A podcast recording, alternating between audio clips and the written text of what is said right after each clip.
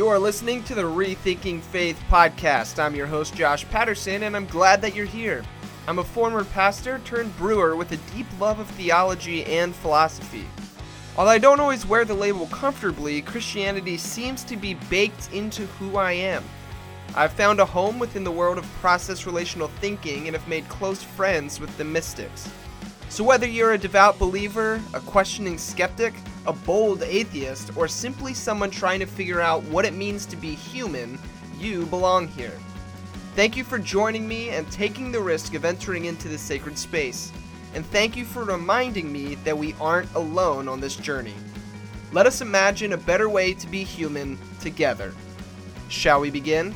Hey friends, before we get into our episode today, I wanted to tell you about a fun event coming up that I will be at, a live event called God After Deconstruction. At this live event, Tripp Fuller and Thomas J. Oord, both friends of the podcast, will describe the realities and challenges of deconstruction. We all know that many of us are walking away from church and or God, and we have some pretty good reasons, right? The old ways of thinking make little sense and the hurt is very real. This conference proposes better ways to think about God, because a sensible view oriented around open and relational theology is possible after we deconstruct the irrational and harmful views so many of us have been offered. Fuller and Oord are joined by thought leaders Catherine Keller, John Thatamanil, Bruce Epperly, Alexis Lilly, and others to explore deconstruction and the open and relational and process view of God. The event begins at 7 p.m. on Friday and concludes, rather, at 5 p.m. on Saturday with an invitation to an informal meal thereafter. This event is sponsored by the Center for Open and Relational Theology and Homebrewed Christianity and hosted by the Theological School at Drew University. Joining these are the podcast co sponsors Radical Love, yours truly, Rethinking Faith, War Machine, and the New Evangelicals. If you would like to grab tickets, you can find them on Eventbrite. Just search God After Deconstruction, Drew University. Again, that's February 9th through the 10th of this year. I hope to see you all there.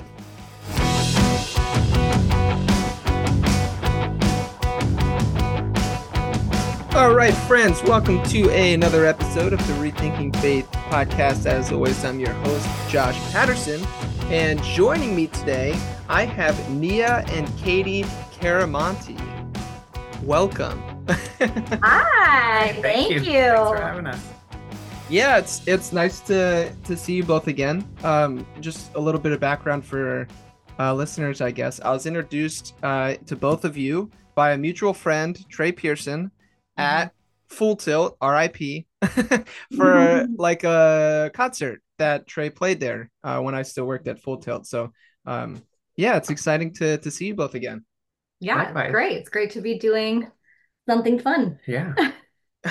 Sweet. Well, I know recently uh, you both got to have a cool and fun experience where you went to LA and did like a premiere and all these cool things and now you've been relegated to talking to some dude in his attic with a microphone so you know it's not quite the same experience but i'm going to do my best to you know try to live up to the the fun hollywood hype these are these are our favorite conversations these are our favorite conversations I mean, I didn't get dressed up for this one, but it is more fun to be doing it in my bedroom. Yeah. Yeah. right on. Well, I guess just for starters, maybe introductions would be helpful just um, for our listeners. So, uh, if you both would just maybe say a little bit about who you are and and what you find yourself doing, I guess. All right, great. Well, uh, I'm Katie Chiaramonte. My pronouns are she, her. And what do I find myself doing? Uh, a little bit of writing, a little bit of uh, teaching, and a lot of bit of waiting to see what's next. Is that fair? Yeah. All right. very concise. I guess. Yeah, very concise. Uh, I'm Nia Chiaramonte. Pronouns are she, her. I, you know, you asked this question, I immediately went back like dark and stormy night, like, and I'm like trying to trying to whittle it down. Um, but yes, I uh, professionally am a human resources director. Um, and writer, I guess, as well. Uh, and yeah, we've been involved in a lot of stuff lately. So just kind of seeing where everything takes us um, with a, a book and a film and and going from there.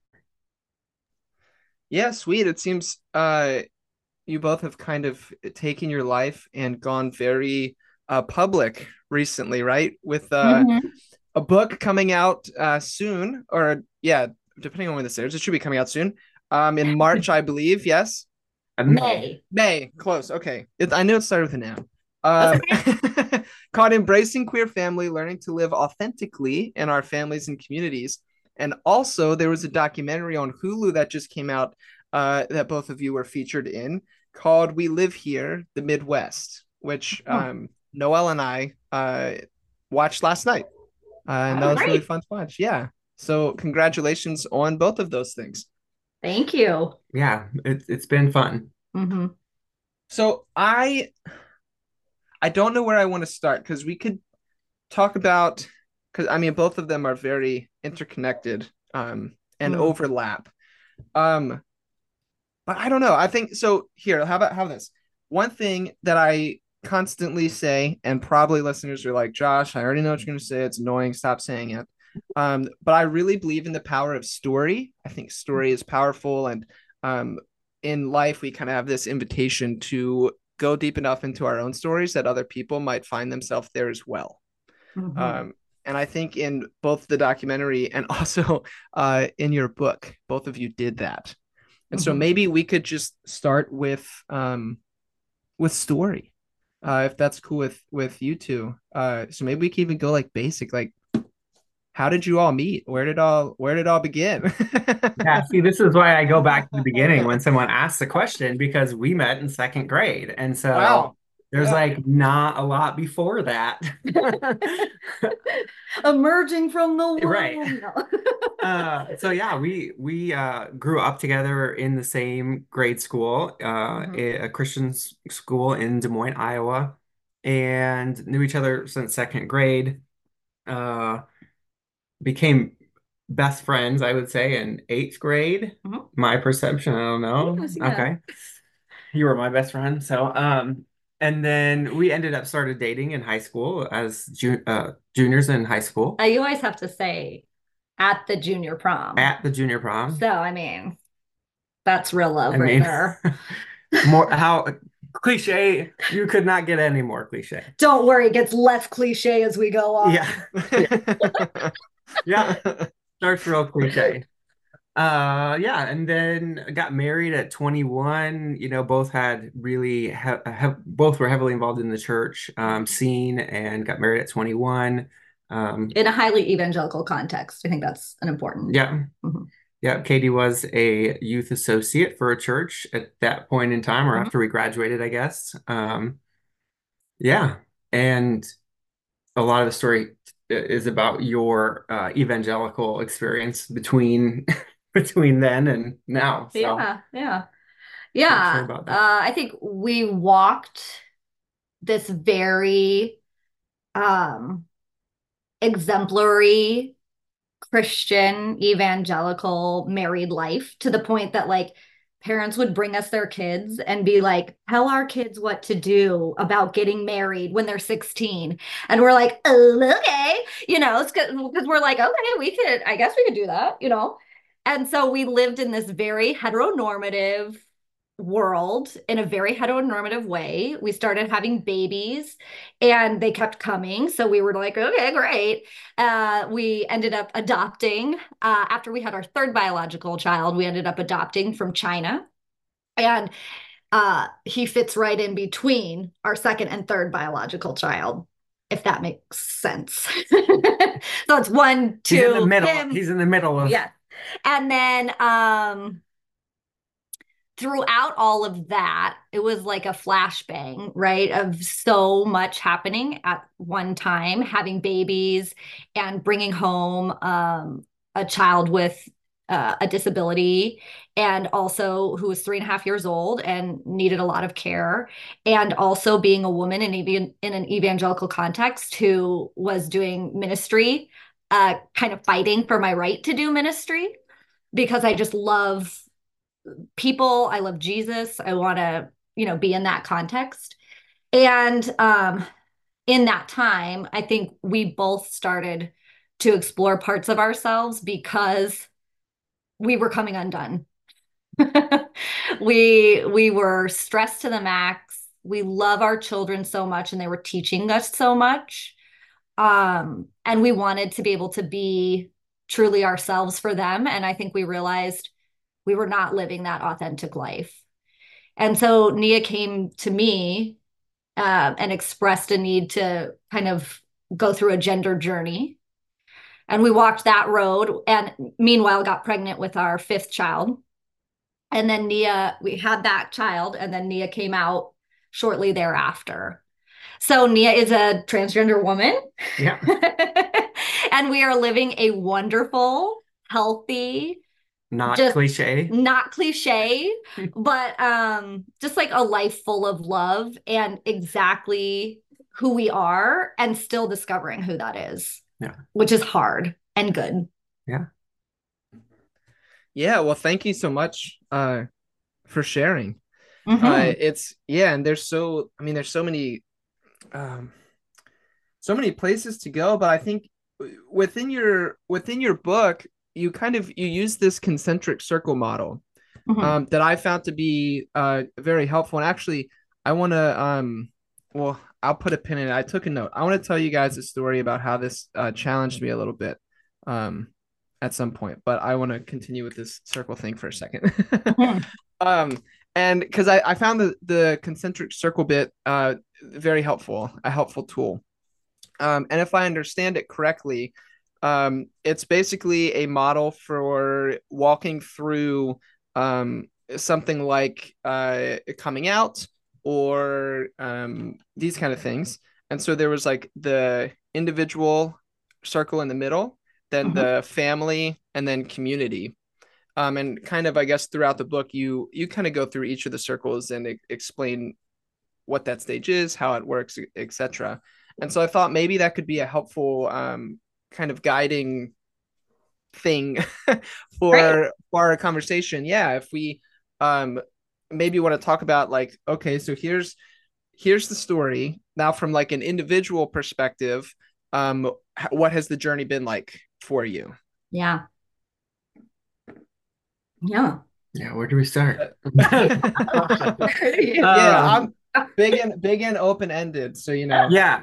So I think from the perspective of the person who was coming out first and mm-hmm. discovering their queer identity, um, there was a, a, intense need out of the gate. You know, after I told Katie what was going on, there was an intense need out of the gate to find other people outside of Katie to process with. And let's let's can we sorry yeah can we um differentiate between the letting in time that you told me sure. and the coming out sure time. sure yeah. Yes. So there was a moment where i expressed the the need to explore gender in a different way and we call that the letting in. So i let katie in on that journey while i was still discovering myself in that moment. Um, and then a couple years later I got to the point with therapy and self-discovery that I was I I'm transgender. That's where I got. And I came to Katie and said, I am trans. And and that's more of a coming out, right? Like I have now formed this identity that I'm more certain of. And I wanted to share that with you. So there was a period there where um, it was kind of between her and I, truly. Uh, and after that, though, as soon as I said, you know, I'm trans and um, this is something, it's not nothing.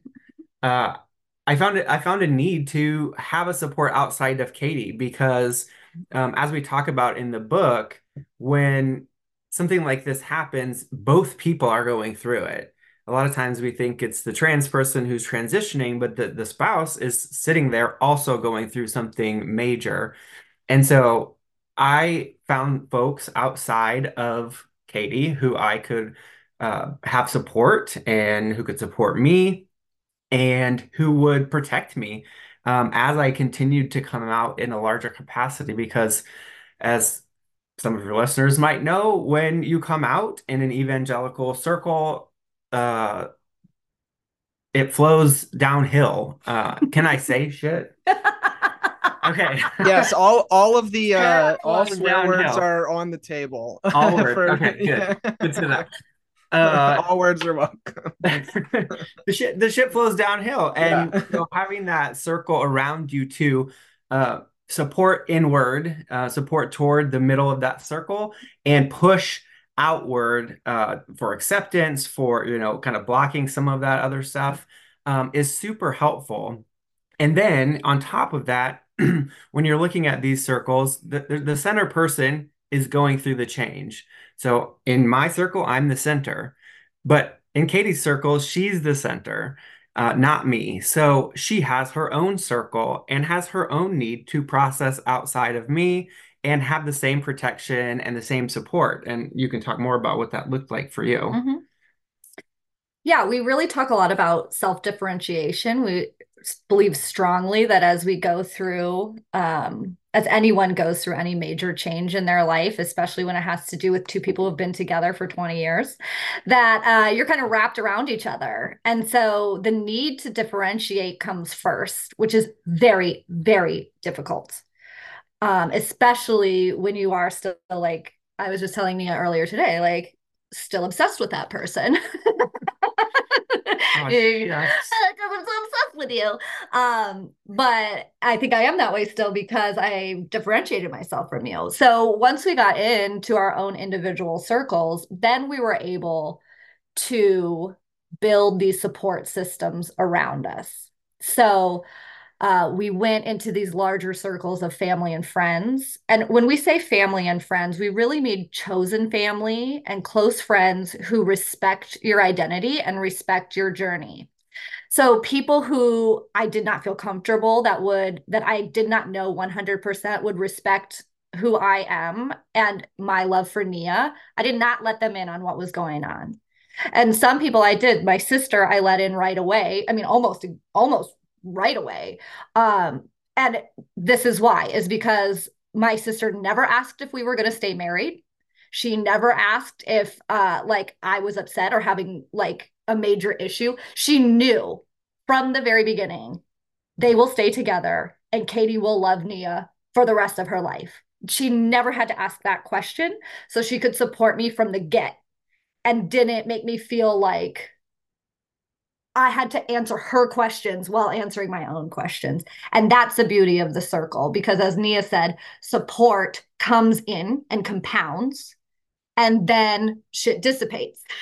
Stress goes out. And this, I do want to point out, is uh, something called ring theory by Silk and Goldman. It's not something we made up, but it is something we cling to pretty hard uh, still in our life to set boundaries. Yeah, it's I mean that's so interesting. That was that was really helpful for me. The self-differentiation piece that you just laid out, that was something that I hadn't necessarily thought of before was um like when you are within a relationship with somebody and then um you know express like I'm transgender or maybe queer or whatever it may be and that's kind of a change in the relationship that is something that's like you were saying is is experienced by both people. And that was really kind of helpful for me um just because even in my own experience so um my i have two brothers. One of them identifies as gay and one of them as uh pansexual if he's forced to use a label. But mostly he's just like leave me alone. Same. yeah.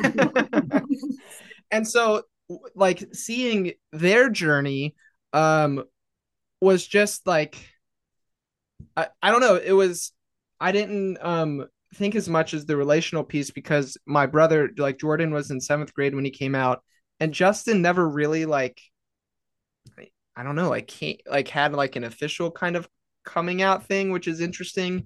I've had lots of conversations with him about how um like he doesn't he didn't feel like that's something that he wanted to just have to do. He was just like this is just me and kind of thing. So that anyway all that to say it was helpful. And where that actual the individual piece actually challenged me a bit um, was so my wife and I have been having some kind of conversations um recently and she asked me like just out of the blue um actually I think it, it stemmed because um I painted my fingernails black. And she was like well do you think you would ever like identify yourself as queer? And at I was in bed and I was like I'm I don't want to think about this right now like what?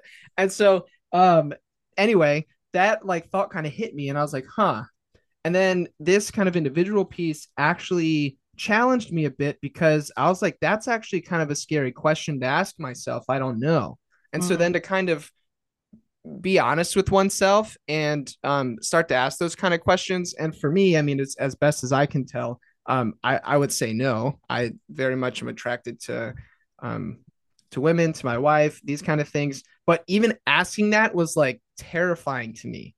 Mm. Um, and I know that sounds kind of trite because like it's um I don't know. That's my experience. I'm not trying to like compare or something like that, but um I don't know. It pushed me um a bit. And I, I thought that was an, an interesting kind of vulnerable space to kind of walk into. I don't know if mm. that if you have any thoughts about something like that. yeah, I mean, first of all, that's a, it's a terrifying question to ask yourself. Yeah uh, am I different than I think I am? You know, and and if the answer is yes, then there's a a ton of work, a ton of change that could possibly happen. There, you know, there's a lot of stuff with one simple question. So it's it's a scary question mm-hmm. and it's one that is necessary to know yourself, not just, you know, sexuality and gender, but in general. Like we can't know ourselves unless we asked that question of ourselves.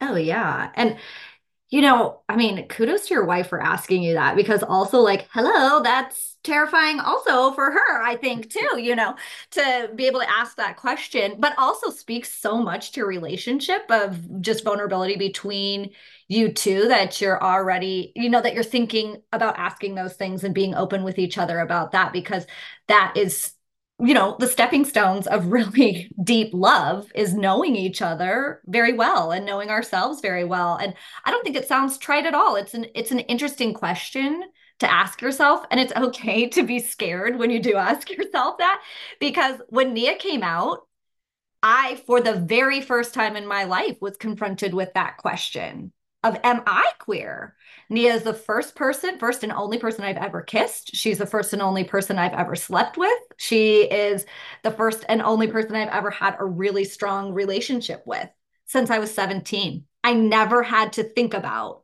my own gender or sexuality because I was like wildly in love with the person who I was with.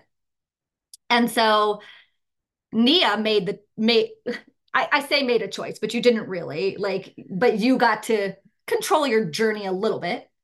But when Nia came out to me, I had to ask myself that question. And that was hard because I, I was like, I don't know if I'm ready to answer this question. And I went to my therapist and I said, what what am I going to do? I I I know I want to be with Nia, but I know I'm not a lesbian. Hilarious to say. Um, and so what do I do? And she was like, Well, here's some ideas. Like maybe you could have an open marriage. Maybe you could divorce and still live amicably. Maybe you could do this and that. And I was like, Whoa, whoa, wait a second. All of these possibilities came into my mind that I hadn't thought of, which then allowed me to be expansive enough to then start walking the road to narrowing it down to who I really am. But I had to go way, way, way out to like, do I want an open polyamorous relationship? That is not one thing that I can handle emotionally. So, no. and then keep, you know, working towards what feels right and i'm i'm with your brother i would say i do not like a label i say ambiguously queer because i still don't know you know and i say Dog people queer. Can't, people, can't, people can't see on a podcast, but like not ambiguous. There's nothing ambiguous. really never happened. uh yeah it's just i don't know that it, it's so interesting and i think for me one thing that um i have learned so much from um just meeting and growing friends, not just like with my brothers, but with um, other people within the queer community, is just I have such a deep respect for the level of honesty and vulnerability that one is able to have with themselves. mm-hmm. um, because I feel like a lot of people don't fucking do that. Like they don't have the guts to to do that, to be honest, and to live embodied like fully as who they are. And so for me, it's always like, why? Like, it's annoying that the queer community is who gets picked on because I'm like, there, that's kind of fucking crazy to me. Like, it's it's there's so much bravery there, and I I um I don't know, I I just have so much respect for it. So, um, and again, even just from the the little sliver of fear that went down my spine when Noel was like, do, "Would you ever identify as queer?" Like, it's just I don't know. It's it's um it's powerful to me. So I, I'm yeah. Thank thank you guys both for sharing your story in that regard. Absolutely. Um, yeah. No. Hmm. When it comes to so if we were to maybe shuffle a little bit into from the individual into the kind of like family realm mm-hmm. um, which I know uh, for my siblings, their story um, is that both of my parents, even though they didn't really understand, um, they just were kind of like, these are my kids and I love them. And I know that's not everybody's story. Um, and that can be rough. And um, you've already used language of like chosen family and things like this. So I'm just curious once uh, within the family kind of sector, what maybe thoughts or wisdom might you have to to share with people? Mm-hmm. I think on the individual, you should speak to the individual. There's so much. What what part? I think you know this idea of the constellations of people. Sure. Yeah. We, alluded to a little bit. Yeah. But yeah. So I mean, chosen family. Um, when letting people in on that journey before it, it, it's fully formed. I mean, there were a few people that that I did that with. Um, the, the key is safe space. I mean, a mm-hmm. safe space to grow and be cultivated. And I think the story that you just relayed like shows that that is kind of within your own marriage and it, it was for yeah. katie and i and that's how we were able to ask these questions but i had a group of friends who in the book we call stars and I let them in on that journey, and, and they were all over my kind of social network. Um, but I knew they were safe. And then when I came out to folks that I knew or thought, um, again, judgments. Um, talk a little bit about in the book. It's really hard to make judgments on, uh, on people if they're going to be supportive or not. But maybe who I thought might not be supportive and who turned out not to be supportive then I would pull those circles of stars, those people that I had already cultivated in closer because those boundaries had to get set and and had to push out on some of these other folks mm-hmm. uh, because you know you immediately become a queer family when somebody comes out so mm-hmm. you know our family and our kids immediately became queer when i came out queer family queer family yes uh, uh, my parents family as much as you know we can't admit this like they have a queer family because they have a queer family member. Mm-hmm. Um, and so it is hard. You have to go, oh no, like I have to look at beliefs, I have to look at all of these things in order to accept my child, my my whomever. And if you can't do those things, then it makes it really hard and and boundaries have to start being built, which is mm-hmm. unfortunate. Yeah, I think you said something really good Nia just then of like this place to to be safe and nurtured because that is what family is and that is so true that's what every really good healthy parent tries to provide for their children as a safe place to grow. And as adults or even as you know um, young people trying to figure out who we are we we're allowed to make that space for ourselves if we haven't found it in our immediate circle of influence. That's okay. You know, we're allowed to find safe adults and we're allowed to find safe friends and we're allowed to find other family members and books and magazines and doctors that we didn't even know existed, maybe, that make us feel safe and resonate with us. And that's how we start to create this sense of found family this um, sense of safety so that when things do get tough, or if they do, God forbid, that there's a safe place for us to land. We want to be a soft landing pad for each other as we go through this very transformative experience. Uh, did either of you find it all like during during this kind of you know time journey, whatever languages you feel most appropriate, like um that that kind of uh, group of stars or or found family that they can kind of maybe shift and change over time.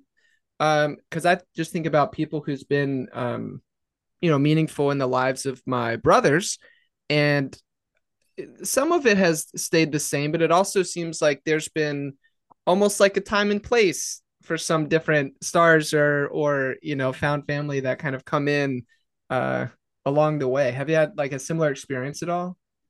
Oh yeah. I mean i'd like to definitely say one for sure which has changed changed one way changed another way and changed back are my own parents. Um, when Nia came out, rightfully so, I think my parents, I don't want to speak for them, but my perception of how they felt was fear. That's that's what I felt from them. I can't say that's what they felt, um, but that's what I felt they were projecting was fear. And so for me, that did not feel like a safe place to take my questions and my wanderings and my need for safety and support. It didn't feel like the right place to take it. And so we had to put up a boundary. And my sister really acted as like a liaison to kind of help ease the tension. We stayed in relationship, but there was tension and she helped ease that tension. She became that buffer so that we could still be in relationship, but we didn't have to go so deep with each other because my parents could ask my sister the questions that they had and my sister could say, "Hey, you need to get on board here." and and in that way that my sister took that responsibility off of me and my parents still had somewhere to go. And now over time the relationship between my uh, my parents and us has has begun to knit back together again because my sister built this beautiful bridge that kept us connected to one another and they were willing to hold on to one end of it and we were willing to hold on to one end of it. So now i would say they're in that circle of family for sure it's de- different differing levels at different times and for different needs and different parts of our life but they are a very strong part of our life yeah. And I mean, my answer to that question is absolutely. Yeah. Because people change. Like, if people are willing to explore themselves and explore who they are, they can change in one way, you know, for good or for for bad necessarily in relationship. And so if there's change in people, there will always be that change and shifting in those, you know, those mm-hmm. supports around. Well, and I think it's important to mention. I'm sorry, I didn't want to like no, go ahead. Steamroll you because you gave me you made me think of something. Yeah. um now if I can remember Uh-oh. it now. I think you said people change and it can, you know, morph because people's needs change. Their need for safety, like you were saying, a need to not be fearful because fear makes us feel unsafe, right? Um a need to reconnect, uh, a need to have a boundary. You know, like all people's needs change all the time, and it's not necessarily because of us. It's because they're human beings. We're all human beings living in a human world, and sometimes we just can't right now. You know, right. and sometimes we super can right now. And I think if we can understand that about one another, then it's less like, why won't you do this for me? And more like, I understand that you need your time and space. And I'm willing to give that to you because I want you to grow and I want me to grow too. Yeah. Uh, an example that came to me or to mind to me as you both were speaking was um, my grandfather. Mm-hmm. When um, my brother first, uh, it came out so long ago. Um, he's shoot Jordan's gonna be mad that I don't remember how old he is. he's a couple years younger than me. I think I have like three years on him. So he's like 26, 27. Um, but I remember him and my grandfather were really close. They used to go fishing together and like all this kind of stuff, um, camping. And my grandfather felt like, oh, like, well, now since Jordan's gay, we can't do fishing and camping anymore because that's not what gay people do, kind of thing. Like that was his experience, and he kind of, um, he never, I would never say he turned away, but there was definitely kind of like an awkwardness, like a cold shoulderness, um, and he really kind of, you could see him struggle with it, and then randomly, um, one day we're hanging out eating dinner, and um my grandfather's just starts talking. He was like, you know, so we were at church and they started talking about um, a gay couple in the church and if they were going to let them stay in. And I got really upset and I told them, all you guys do is talk about how Jesus loves everybody. And now you're saying he doesn't love them. That's bullshit. And uh, he got up and left. And all of us were just like stunned because we were like, wait a minute.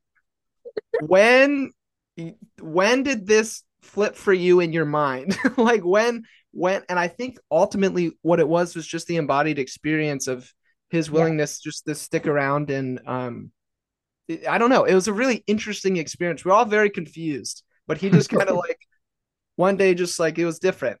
oh, that's so great. What a great story. Lovely. It, yeah, I don't know. It's it's intriguing. Um because yeah, I anyway but I'm I'm curious because you had mentioned um, Katie that you uh, you had worked in the church before, and actually there's a bit in the documentary uh, when you were talking about kind of your um, how much you missed the church, and that part I felt deeply.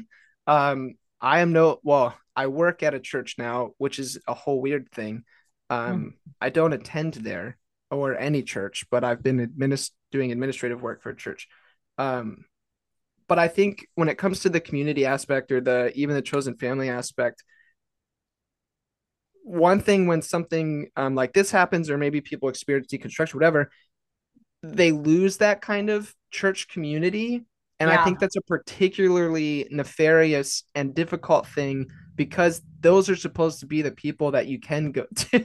mm-hmm. And so, to whatever level you're comfortable speaking about that, I'd be really curious just the yeah what what was that kind of church ex- experience like and maybe even where are you with the kind of churchy mm-hmm. stuff today the churchy stuff yeah. Um, the opportunities. the churchy opportunities. Yeah. Um, uh, the once in a lifetime giving opportunities and yeah. All that all the, those yeah. unpaid hours you get to work yes. for us hurrah. Yeah, right. Uh, no i i want to be very careful and kind to the to the container that we grew up in because while it did give us some heartache and okay, some heartache. uh-huh. um, it also did introduce us to a very deep kind of love, which is the love of Jesus which I'm very thankful for. And and we saw that embodied in people in, in, every church context that we were in. There were amazing people doing amazing things and loving amazingly well. Of course. And, and I would never say otherwise. Where there started to become a problem was at the systems level, where the system of the church had problems from the get. The system of the church had a problem with the fact that I was a woman who could teach. They were like, you can teach kids and I was like, okay. And then they were like, you could teach youth. And I was like, okay. And they were like, but not men over 18. And I was like, well, there's a lot of kids over 18 in our youth group. And they're like, oh, okay, men over 18, but only 18. You know, and so it was like this weird moving yardstick all the time of like, am I ever going to be allowed to do anything? And to the credit of the system, I pushed enough that it got to a place where I was preaching and teaching on a regular basis um, which I love. I just love. And, you know, the thing that I love about preaching is it's such a communal experience. And so when I get to preach, I see people and you can see them like connect and long and meet, you know, and that's that's the greatest thing about worship too. It's lovely to see that kind of communal experience. So when all of a sudden that goes away, we had a beautiful church community where there were lots of people who supported us and those people became a lot of our chosen family. But the system of the church did not love Nia's coming out and the way that it affected my theology because my theology needed to become more open and expansive. And then I wanted to preach that open and expansiveness because I believe it and it's true and real. And the system was not prepared to hold that. And I I can't blame the system because I think it was operating in a system that was not for me, you know. And I think a lot of us have operated in a system that's not for us, but we were given that as kids. We don't really know where else to go with it. And so when that all went away, I mourned. And what you see in the documentary is real life, like the first time someone had asked me. And I would say three, four years of legit mourning. I did not know what to do with myself. I had lost my career, which never paid me, but it was still my vocation. Um, I had lost parts of myself that I really loved. And I had lost this really uh, beautiful communal connection with God. And so mourning and grief was a big part of the process. And I'm not sure that we make enough space for that, especially when people are deconstructing. We're either really mad, you know, the system gets really mad, or we're like, oh, great, and let's keep going. And you're like, no, no, no. I'm dying. I'm literally dying because it feels like a death. It does.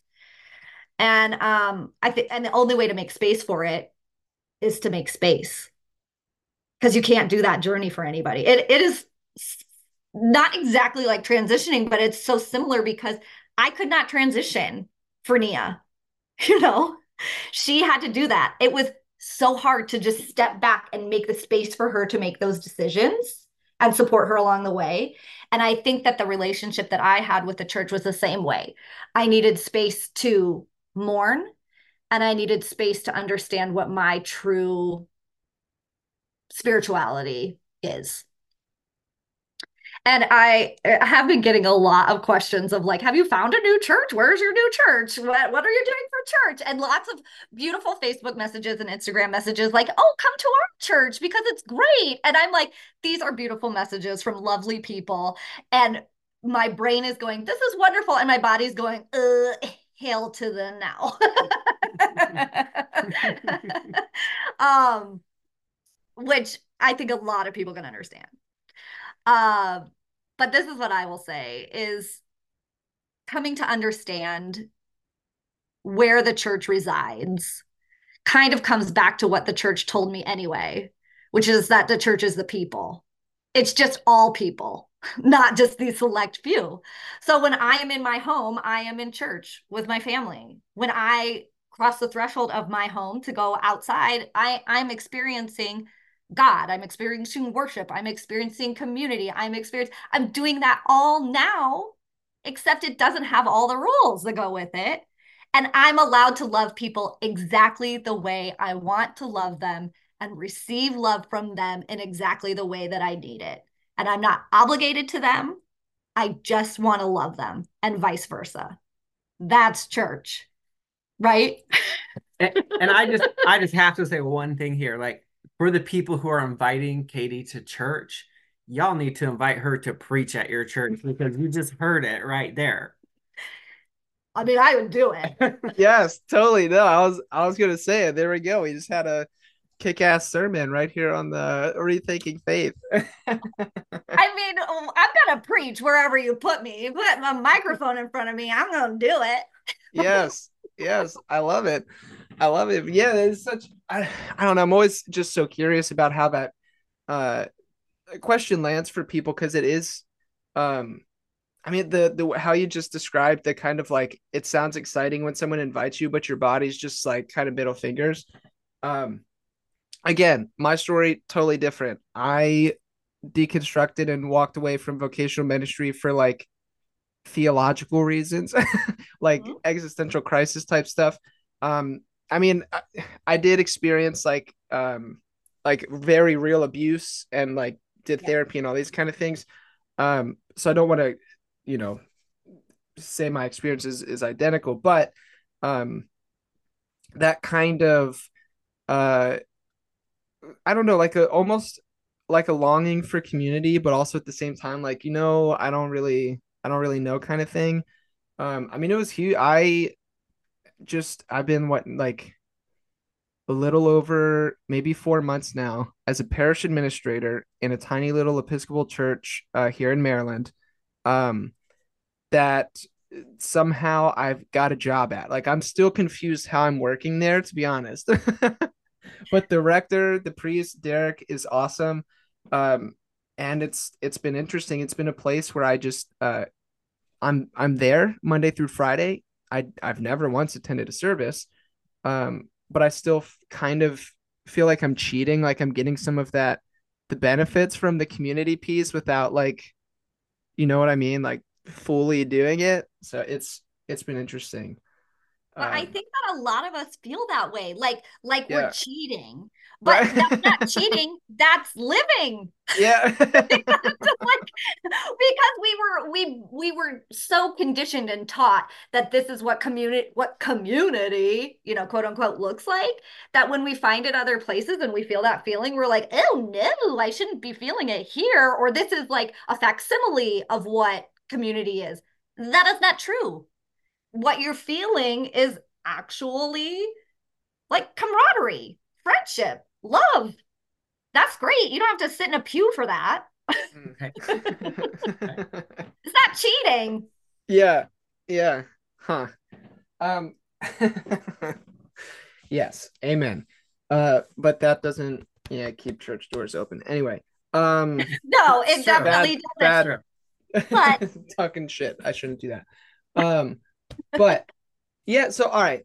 With the like family community thing, um one part of the documentary that just like brought me so much joy, like laughed out loud, smiled, um, was when they asked uh, your kids about their experience. And I'm just I'm I'm curious because I know there's probably listeners asking like, "Oh, well, what was this experience like um for for your children?"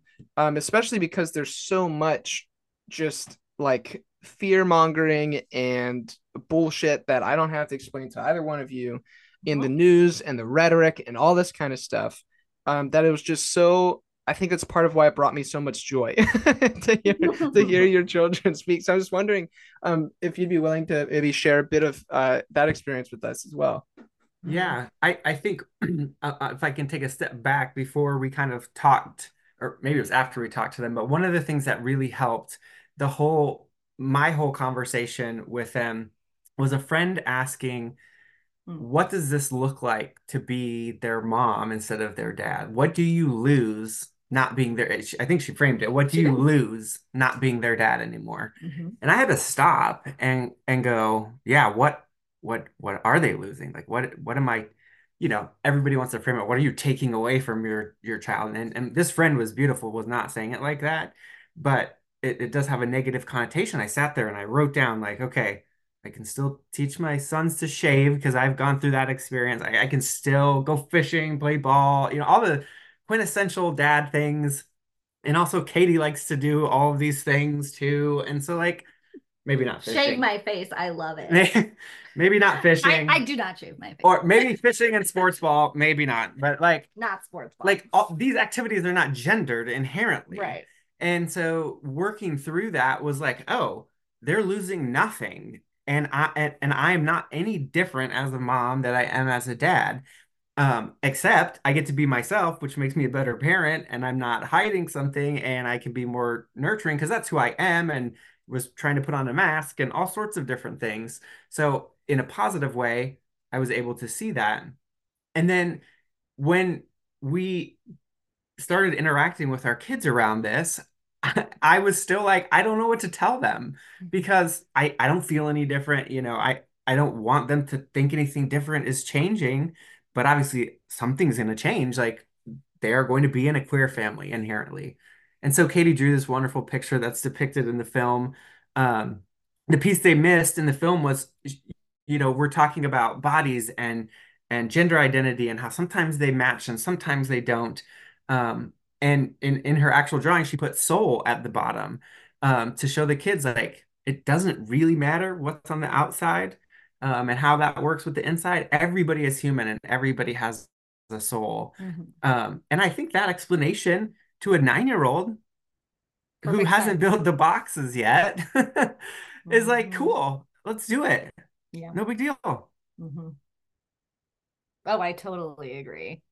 I just, uh, it's so funny that you asked this because I, I will just say this little thing and then I'll talk about the kids. But I saw our, there was an article for our, for the documentary up the other day, and it was right next to an article by, I will say his name, Matt Walsh, who it was right next to it. And it said, Matt Walsh thinks that, uh, it is worse for a child to be reared by gay parents than it is for them to lose a limb. And I thought to myself, excuse me, Matt Walsh, have you ever met a child, one without a limb and one with gay parents? Because we have a child with a disability who has gay parents, and he's amazing. it's ludicrous to think that either of those things makes any child less than. Does it complicate their life? Maybe. Does it make them incredible people? Not necessarily. but does it give it, it doesn't do anything but allow them to be loved like any other human being. Neither of those things matter. And yeah, and one of the things that I think hopefully people can can feel and see in the the documentary um, and we heard it from all of the other couples who who were in the documentary as well uh, was this concept of safe space which we've already talked about mm-hmm. and creating a safe space for people to grow and be loved and I, I'm not going to say that queer love is better than straight love, but it's different in that we have to work so hard to love ourselves first and create that safe space for ourselves that it it it comes more naturally to provide that for our children.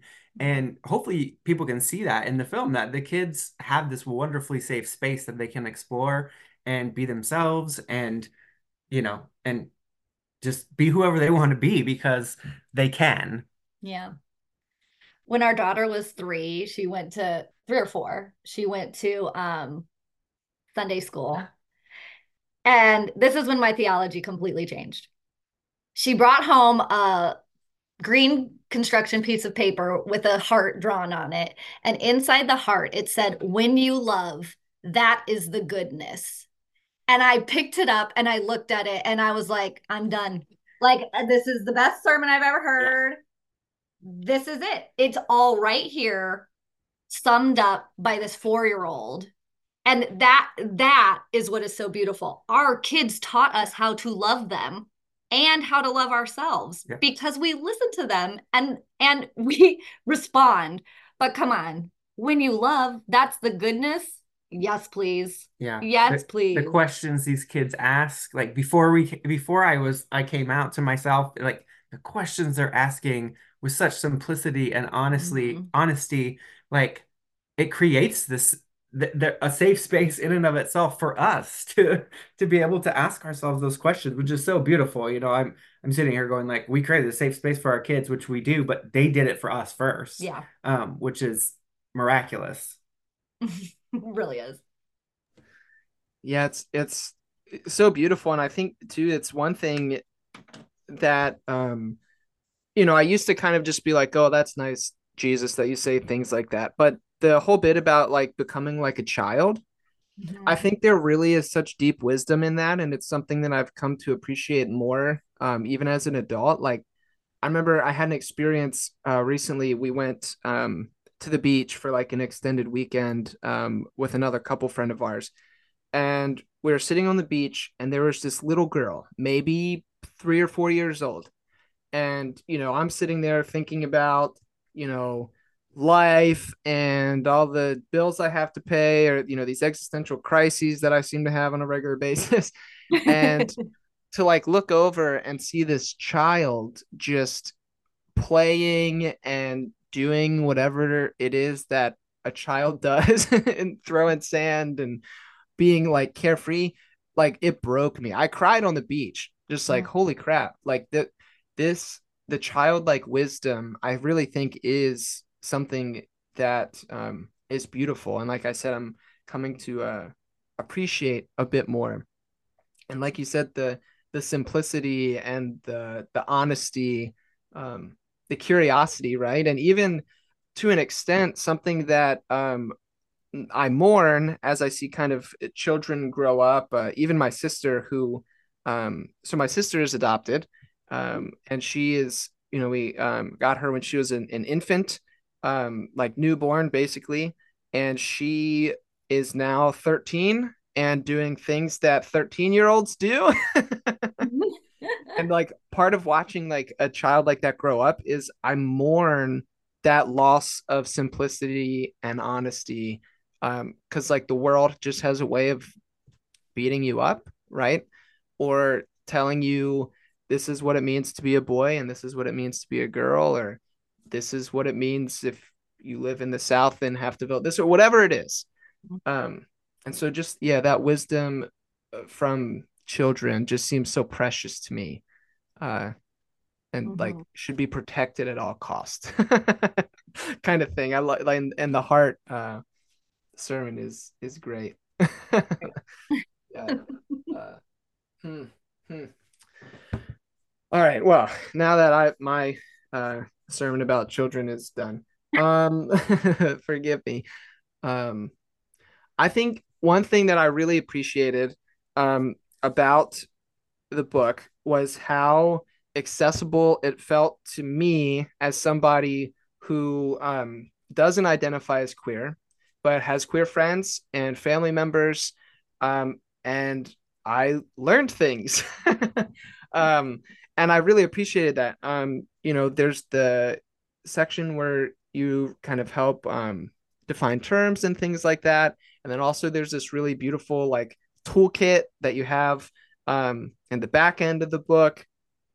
And so I'm I'm just curious, um, maybe as like a, a way to kind of start to wrap us up, what kind of um, advice would you have, or or maybe wisdom you'd want to share, uh, for somebody like me who doesn't identify as queer, but um, wants to be the best ally that you know I can, uh, not just for my brothers, but also for my friends and family and you know whatever stranger I meet on the street.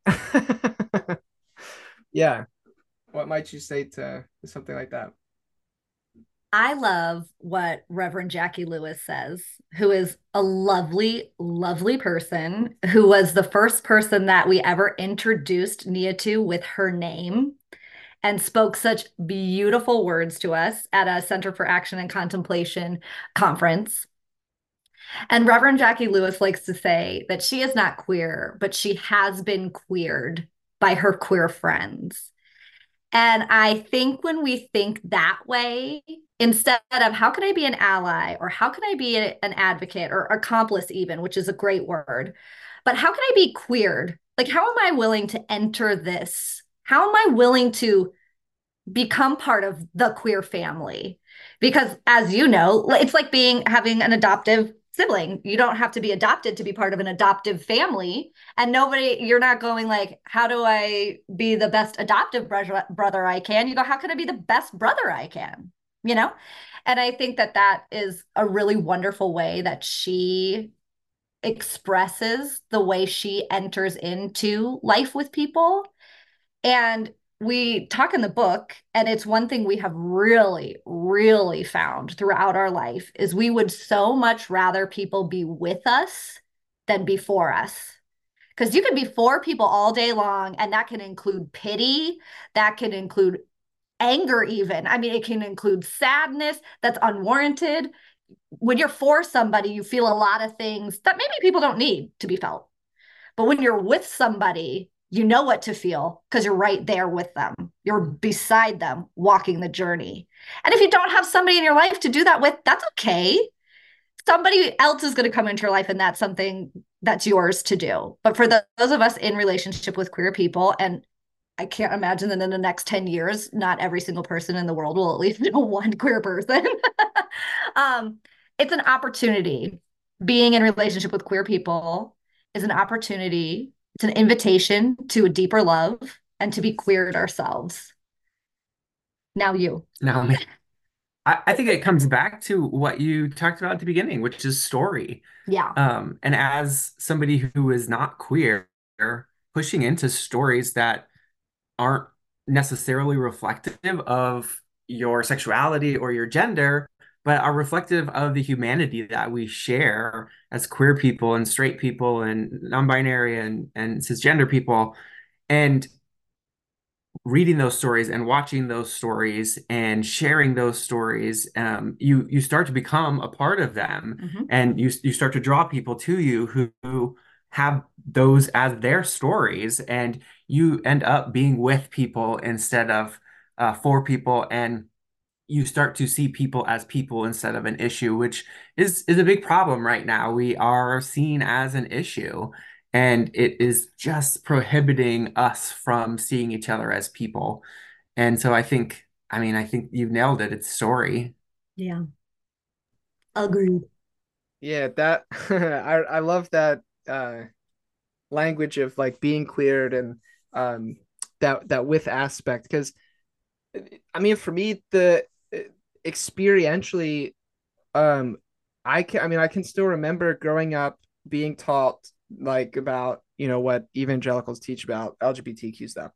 Um, but then and so and it was just an abstract idea for me at that point in my life. I didn't really have any friends that were queer. My you know, uh, well I always knew my brother, but that was you know I because I grew up with Jordan. I knew, but um anyway, uh, once it once um my brother came out and then it was no longer an abstract concept for me, but a relationship that I had in life. That I think that makes all the difference. Um, and I that's why I think like I mean recently I heard somebody say, or maybe I saw it as a meme or something, but it was basically like before you speak about, you know, your thoughts on whatever, maybe it's race relations, um, or trans folks or or whatever, like if you don't know somebody in that community, then probably just don't say anything.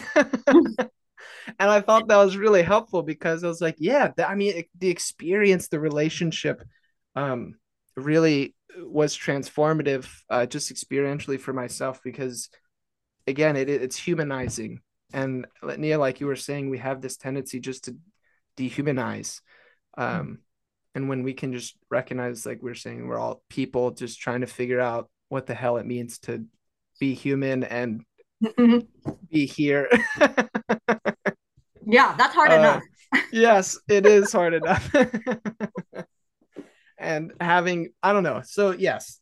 Um and and also too just people in my life like both of you who are willing to uh you know answer my awkward questions or whatever um and be in relationship and friendship i deeply appreciate it um, Absolutely. Yeah. Anytime. Yeah. All, All, the, the time. time. All right, good deal. Well, um, is there any like maybe things you'd like to say just kind of in conclusion? Um, i I mean, I'll be sure to um do all the link stuff. So have the the book links, people can pre-order it. Um, have the documentary so people can watch it, all these kind of things. Um, but any kind of like concluding thoughts you might want to share? slam poetry, um, Let me creative creative swear words that you've been ruminating Ooh. over, trying to figure out how to. I probably could have given you several of those quite a few. Uh, yeah, that's true. Mm-hmm. Yeah. Now that we're uh, not within the walls of the church, the the regular swear words work just fine. So. There we go. true. I think one of the things that we kind of wrap the book up on is is talking about community and the symbiosis mm-hmm. of community. And I think it just is so important that we recognize how we lift each other up when we engage with each other in this way. Mm-hmm. Uh, because we, there's a lot of things in the world right now that are tough and continue to be tough and will continue to be tough but each of us has that opportunity to lift the world up a little bit higher by engaging in that symbiosis mm-hmm. with one another. Mm-hmm. Good one. You really Good liked one. it. Good one. I, I went first because I wanted you to preach, preach it out. Symbiosis is my favorite. I know, I took it. Love it so All right. much. No, I love it. The thing that I would say is, you know, for your listeners, I know a lot of them are in deconstruction, you know, spaces. A lot of them are in reconstruction spaces. A lot of them are in those spaces that maybe they don't know what to do, right? Here's what is true is that the world needs our stories. The world is interested in our story right now because we are not a cliche anymore. but there is somebody who needs to hear your heart and your journey. There's someone who needs to know if you're willing to speak it, your words, because that's how we grow. That's how we get to symbiosis, is not just by waiting for someone else to come along and do the work, but to do the work when we're strong and capable because we've built up this wonderful chosen family, this wonderful safe space. And that's why we do that, so that we can do the work that we're meant to have in the world. And we don't rush it, but when we're ready, we speak the words. Yeah. Snaps. well done. Well, thank you uh, both again so much. Uh, this has been fun and um, enjoyable. Hopefully, you enjoyed it as much as I did. Yeah, that's was great. Thanks for having us. Yeah. So great. Yeah, and um, like I said, I'll be sure to, to link the things, um, and also, yeah, I don't know. We're uh, well, anyway, I'll save that for after I stop after recording is done. Um, uh, but I guess for now, uh, listeners, as always, thank you so much for hanging out uh, with us today, and go in peace.